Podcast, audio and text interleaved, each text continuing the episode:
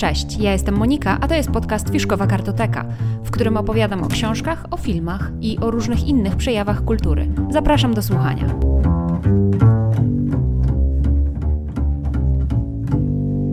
Cześć, ja jestem Monika, a to jest mój podcast, mój kanał Fiszkowa Kartoteka. I dzisiaj, e, w dzisiejszym odcinku, będę mówiła o osobach, które w imieniu innych osób piszą różne treści, czyli będę mówiła o tak zwanych ghostwriterach. Zanim jednak przejdę do tego głównego tematu, to bardzo Was proszę o subskrypcję, o komentarz, o lajka, ponieważ takie akcje z Waszej strony mnie pomagają w dotarciu do większej liczby osób. Dość tej autoreklamy, przejdźmy do głównego tematu, czyli właśnie o pisarzach, którzy piszą w imieniu celebrytów, gwiazd sportowych, polityków, aktorów, piosenkarzy i w ogóle ogólnie mm, osób znanych. To zjawisko powszechne za granicą, ale czy powszechne również w Polsce? Postaram się dzisiaj odpowiedzieć na to pytanie, ponieważ e, to jest dosyć głośny ostatnio temat, bo niedawno na przestrzeni ostatniego roku był ogromny wysyp takich książek właśnie o gwiazdach, o osobach znanych, bo na przykład takie wspomnienia wydał książę Harry, wydała Britney Spears, była mm, książka Matthew Perego, głośna afera również o Millie Bobby Brown, która napisała nie autobiografię, ale powieść opartą na historii swojej rodziny, a właściwie to nie ona napisała, tylko w jej imieniu napisał tę powieść kto inny. No i do tego odcinka tak naprawdę zainspirowały mnie dziewczyny, czyli Katarzyna Czajka-Kominiarczuk, zwana i znana jako zwierz popkulturalny w sieci, oraz Magdalena Adamus, czyli um, osoba znana jako Katus Gikus, które w swoim niedawnym odcinku podcastu Czytu Czytu, który regularnie słucham i subskrybuję, e, omawiały właśnie mm, zjawisko ghostwritingu za granicą. A ja chciałam Wam opowiedzieć o ghostwritingu w Polsce. Czy polskie gwiazdy korzystają z usług e, autorów widmo? E, no i szukając informacji na ten temat, znalazłam też takie informacje, że tak naprawdę, no zresztą to nie musiałam szukać tak naprawdę, tylko to jest ogólnie znany fakt, że takie pisanie tekstów w imieniu kogoś innego to jest praktyka znana od bardzo, bardzo dawna e, i uprawiana tak naprawdę na co dzień. E, wielu polityków, szczególnie tych takich z najwyższych stanowisk, jak premier, jak prezydent, korzystają z usług osób, które w ich imieniu piszą e, albo dla nich piszą przemowy, wystąpienia czyli właściwie może nawet nie ghostwriterów, tylko takich copywriterów. E, no bo też nie mają czasu w takiej ogólnym e, dniu, e, bardzo zabieganym, nie mają czasu na to, żeby usiąść i tak naprawdę wykonać tę pracę napisania własnoręcznie jakiegoś wystąpienia. To jest też pracochłonne, to też wymaga dużego namysłu, a osoby na wysokich stanowiskach, no niestety mają tego czasu tyle samo, ile inni, więc no nie rozciągną sobie doby i nie są w stanie tak naprawdę napisać wszystkich swoich przemów. Więc oni korzystają z takich osób piszących w ich imieniu. Można też powiedzieć, że studenci korzystają z usług e, ghostwriterów, copywriterów, e, no bo spotkaliśmy się wielokrotnie na studiach z osobami, które e, nie samodzielnie pisały pracę, szczególnie prace licencjackie, tudzież magisterskie. Oczywiście to jest naganne i to jest nielegalne, ale taki proceder niestety istniał. Ale to nie o tym zjawisku chciałam opowiadać, tylko chciałam opowiadać o celebrytach, o osobach znanych publicznie, które nie mają czasu, nie mają umiejętności, cierpliwości do spisania swoich własnych wspomnień. E, I to zwykle właśnie do swoich autobiografii zatrudniają inne osoby, które w ich imieniu te wspomnienia spiszą, zredagują, e, opracują w jakiś taki przystępny sposób dla czytelników. E, rzadziej się zdarza, żeby e, osoby mm, takie znane e, publicznie pisały jakieś poradniki, ale to też się zdarza, a już w ogóle bardzo rzadko zdarza się, żeby takie osoby znane pisały powieści, a w każdym razie niesamodzielnie, żeby zlecały napisanie powieści komuś innemu. Jeśli już ktoś ma takie ambicje, to raczej pisze takie powieści sam. E, bardzo ciekawą też informację, już tak szukając faktycznie w sieci e, informacji na temat copywriterów w Polsce, znalazłam taką ciekawą informację w słowniku języka polskiego pod redakcją Witolda Doroszewskiego. Jest to słownik, który był wydany w latach 1958-1969. Jest taka definicja słowa murzyn, jedna z kilku. O tym, kto wykonywa za kogo jego pracę, w nawiasie, zdaje egzaminy, pisze artykuł, pracę naukową i tym podobne za wynagrodzenie pieniężne bez ujawniania swego udziału w tej pracy.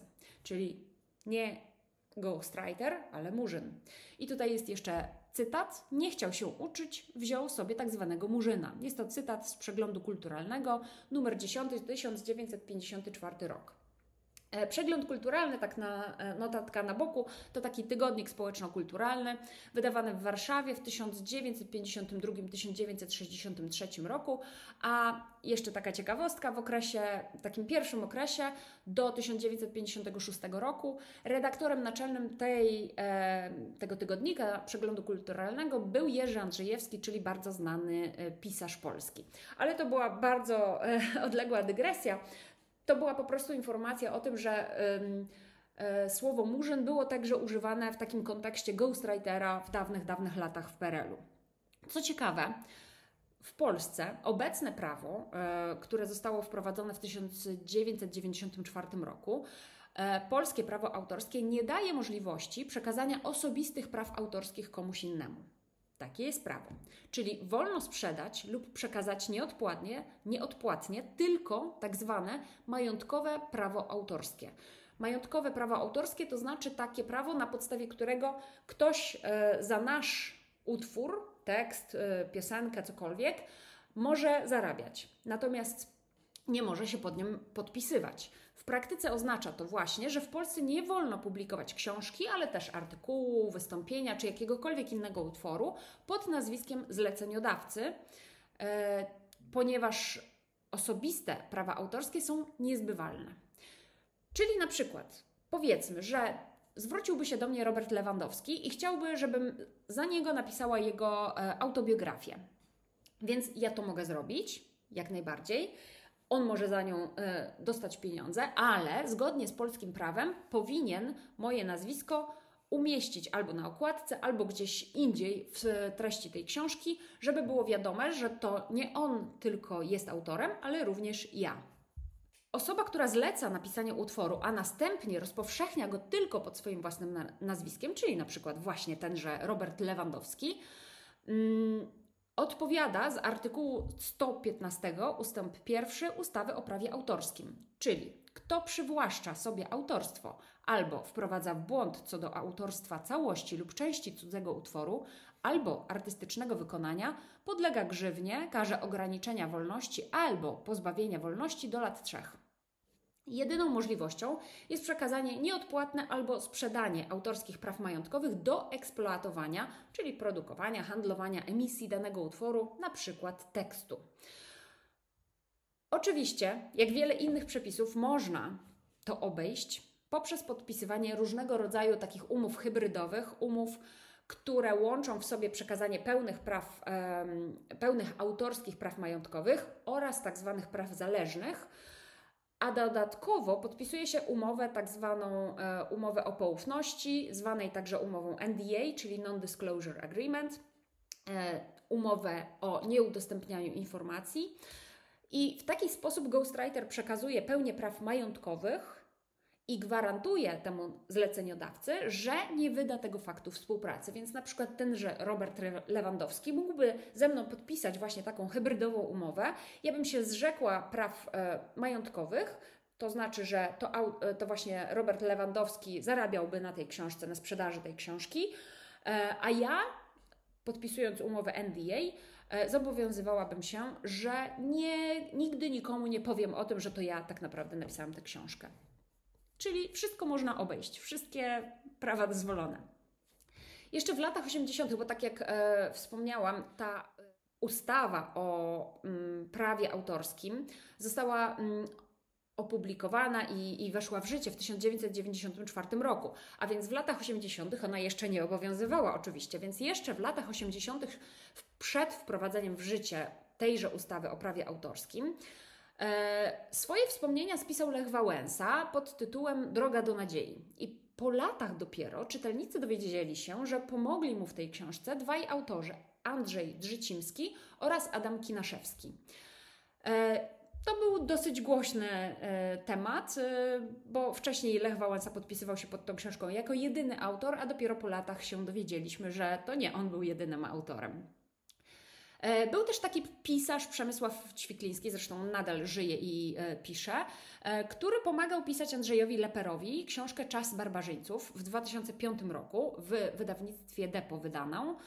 Chociaż muszę przyznać, że akurat jeżeli chodzi o tę książkę Czas Barbarzyńców, to nie mogłam znaleźć takiego potwierdzenia stuprocentowego, e, że to właśnie Przemysław Ćwikliński pomagał pisać Andrzejowi Leperowi, ale tenże właśnie autor, Przemysław Ćwikliński, jest autorem, który współpracował też na przykład z Danielem Elbrychskim przy książce Anioły wokół głowy, która została wydana również jeszcze przed. Um, przed ustawą o prawie autorskim, czyli w 1992 roku została wydana w Polskiej Oficynie Wydawniczej i nie tylko um, Przemysław Ćwikliński pomagał Danielowi Olbrychskiemu, przepraszam, ale także inny autor Jacek Ziarno, który później e, też jest współautorem wielu, wielu biografii, e, również się specjalizuje właśnie w takich e, spisywanych wspólnie z autorami biografii, autobiografii.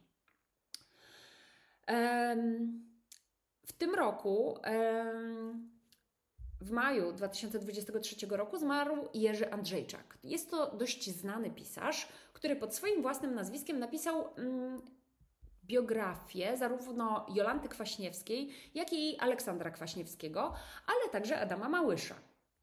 Poza tym, podobno jako ghostwriter pomagał wielu innym osobom publicznym spisać swoje życia, wpisać swoje wspomnienia z życia, e, bo na przykład w latach 90. Jerzy Andrzejczak pracował dla takiego wydawnictwa BGW, w którym wydano wiele, wiele naprawdę biografii e, znanych postaci, między innymi Jacka Kuronia, Jerzego e, Urbana, Edwarda Piszka, które są podpisane tylko nazwiskiem tej osoby mm, znanej nie ma tak naprawdę nigdzie informacji o tym, że te osoby korzystały z usług innych pisarzy.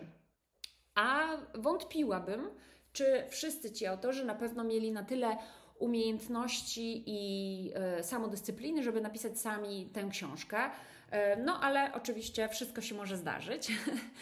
E, I, I właśnie w tym wydawnictwie są też biografie, które są podpisane e, nazwiskami współautorów, między innymi właśnie wspomnianego wyżej Jacka Ziarno. Oczywiście nie wiadomo e, i, i, i nie mogę powiedzieć na 100%, że biografia Jacka Kuronia na przykład została tylko napisana, nie, nie została napisana przez Jacka Kuronia, bo tego nie wiem na 100%. A jeżeli były jakiekolwiek umowy podpisane właśnie takie o e, zachowaniu poufności, no to pewnie się nie dowiem. I Wy także. E, była też tak zwana, taka bardzo znana ghostwriterka. E, była, mówię, ponieważ również zmarła w 2021 roku. Iwona L, jeśli dobrze kojarzę, to na drugie imię miała Liliana Konieczna, czyli Iwona L. Konieczna, która pisała pod swoim nazwiskiem między innymi wspólnie z Grażyną Wolszczak. Napisała taką książkę Jak być zawsze piękną, młodą i bogatą. Ale podobno pomagała także innym osobom napisać autobiografię. Tego też nie wiemy. Gdzieś znalazłam informację, e, że ta autorka była osobą pozywającą e, w sądzie jakiegoś znanego celebryta lub celebrytkę, e, ale ponieważ w opublikowanym w opublikowanym orzeczeniu sądowym są tylko i wyłącznie inicjały osób, no to niestety nie jestem w stanie powiedzieć, kogo pozywała. E, ale na przykład też jest taki pan, Paweł Oksanowicz, który, o którym znalazłam informację w artykule. Artykuł oczywiście znajdziecie w notatkach do tego odcinka. Otóż właśnie ten pan Paweł Oksanowicz pomagał w napisaniu bio, autobiografii Emila Karewicza, Moje trzy po trzy, e, lub e, czy też nie lub, tylko ale także e, Stanisława Mikulskiego, zatytułowaną Niechętnie o sobie. Obie te książki są e, wydane w taki sposób, że na okładce nie ma nazwiska współautora, natomiast e, pan Paweł Oksanowicz w obu tych przypadkach jest podpisany jako autor opracowania literackiego. Gdzieś tam e, w notce redakcyjnej, e, tak jak zawsze jest w książkach taka informacja, gdzie zostało co wydane, na jakim papierze i tak dalej, i tak kto, kto był redaktorem i tak no to on jest opisany, napisany, opisany jako właśnie opracowanie literackie. No więc to nie jest autor biografii, nie jest autor, współautor e, autobiografii, i czytelnik raczej nie będzie szukał informacji w stopce redakcyjnej. Poza tym to ta informacja, opracowanie literackie dla mnie jest tak bardzo. Mm, nieoczywiste. Ja dla, dla mnie to nie jest istotne, znaczy nawet nie tyle istotne, tylko dla mnie to nie jest czytelne, co tak naprawdę Paweł Oksanowicz robił. Opracowanie literackie to może być, nie wiem, przy, do, dodanie przypisów albo cokolwiek innego. Myślę, że taki e, zwyczajny czytelnik nie będzie szukał informacji, ani nie domyśli się, co opracowanie literackie mm, znaczy. Raczej będzie myślał, że o, Emil Karewicz napisał książkę o sobie, więc przeczytam tę książkę, e, bo ciekawe, co co pisał Emil Karewicz o sobie i jaki ma styl. Um, I właściwie w sumie to już kończę, więc nie mam tak za dużo informacji e, do, do, do zdradzenia Wam tutaj, jakiś super plotek. No bo tak jak mówiłam, e, Ghostwriting jest niezgodny z prawem polskim, e, to znaczy podpisywanie się pod czyimś tekstem jest niezgodne z prawem polskim. Ale z drugiej strony jest możliwe do obejścia, natomiast w taki sposób, że podpisywane są umowy o poufności, które mm, przeszkadzają w tym, w tym, żebyśmy się dowiedzieli, kto tak naprawdę stoi za tymi autobiografiami znanych osób. Ja oczywiście e, nie mam nic przeciwko temu, tak za bardzo, ale z drugiej strony autobiografie, także te napisane we współpracy właśnie z ghostwriterami, są napisane w taki sposób, że raczej wychwalają osobę, o której jest ta książka. To znaczy, e, jeżeli ktoś pisze książkę o sobie, to raczej dzieli się z czytelnikami takimi faktami, którymi chce się podzielić, których się nie wstydzi, które no, może są w jakiś sposób może niekorzystne dla niego, ale mimo wszystko były to fakty, który, które autor współautor postanowił zdradzić ze swojego życia. Natomiast jeżeli ktoś pisze biografię, jakiś dziennikarz o kimś, dokopuje się do jakichś mm, źródeł informacji, dokopuje się do jakichś świadków e, życia, na przykład jakiejś znanej osoby, to taka biografia jest zdecydowanie bardziej rzetelna, wielowymiarowa, zawiera również takie fakty, których może sam ten znany osobnik, osobniczka, nie chcieliby na przykład podzielić, którymi tymi faktami nie chcieliby się podzielić e, z innymi, wobec czego ta, ten obraz osoby zawarty właśnie w takiej rzetelnej biografii jest zdecydowanie bardziej pełny. Dlatego wolę czytać biografię niż autobiografię, e, bo to nie są panegiryki z reguły. Z reguły. No tak, i są właśnie takie mm, wielowymiarowe, wieloznaczne, i to jest coś ciekawszego dla mnie niż e, autobiografia. E, I tak jak mówię, nie mam nic przeciwko temu, żeby osoby e, znane korzystały z usług innych osób, które umieją pisać, znają się na sztuce storytellingu, wiedzą jak skonstruować jakąś historię. No bo nie każdy umie tak naprawdę pisać i nie każdy ma na to czas, cierpliwość, tak jak wspomniałam na samym początku. Natomiast jestem przeciwna temu, żeby ukrywać ten fakt, że Robert Lewandowski, już, skoro już zaczęłam o nim mówić, że Robert Lewandowski nie umiał pisać, ale podpisał się na e, okładce książki. E, więc takim zachowaniom, tak, jestem przeciwna. Uważam, że jeżeli ktoś korzystał z usług e, ghostwritera, to ta osoba powinna być albo na okładce, albo naprawdę w jakiś czytelny sposób opisana, że jest współautorem tej książki, a nie, że jest e, autorem opracowania literackiego albo redaktorem. No bo tak naprawdę raczej tę książkę w większości przypadków napisał właśnie ten ghostwriter. I tak jak już wspomniały też dziewczyny właśnie w tym podcaście Czytu Czytu, e, uważam, że tak jak ostatnie lata wypromowały fakt e, i e, zmieniły to, że nazwiska tłumaczy pojawiają się na okładkach wielu książek, to tłumaczonych książek, to tak uważam, że na, mm, nazwiska ghostwriterów, którzy pomagali e, w napisaniu jakichś autobiografii, wspomnień, e, książek poradnikowych itd., tak itd., tak powinny również pojawiać się na okładkach tych książek. E, takie jest moje zdanie. Ja jestem bardzo ciekawa Waszego zdania. W ogóle pytanie, czy wolicie czytać autobiografię czy biografię i że w ogóle czytacie ten rodzaj książek. Dajcie mi znać w komentarzu. Ja na dzisiaj się z Wami żegnam. Bardzo dziękuję za wysłuchanie. Do usłyszenia. Cześć.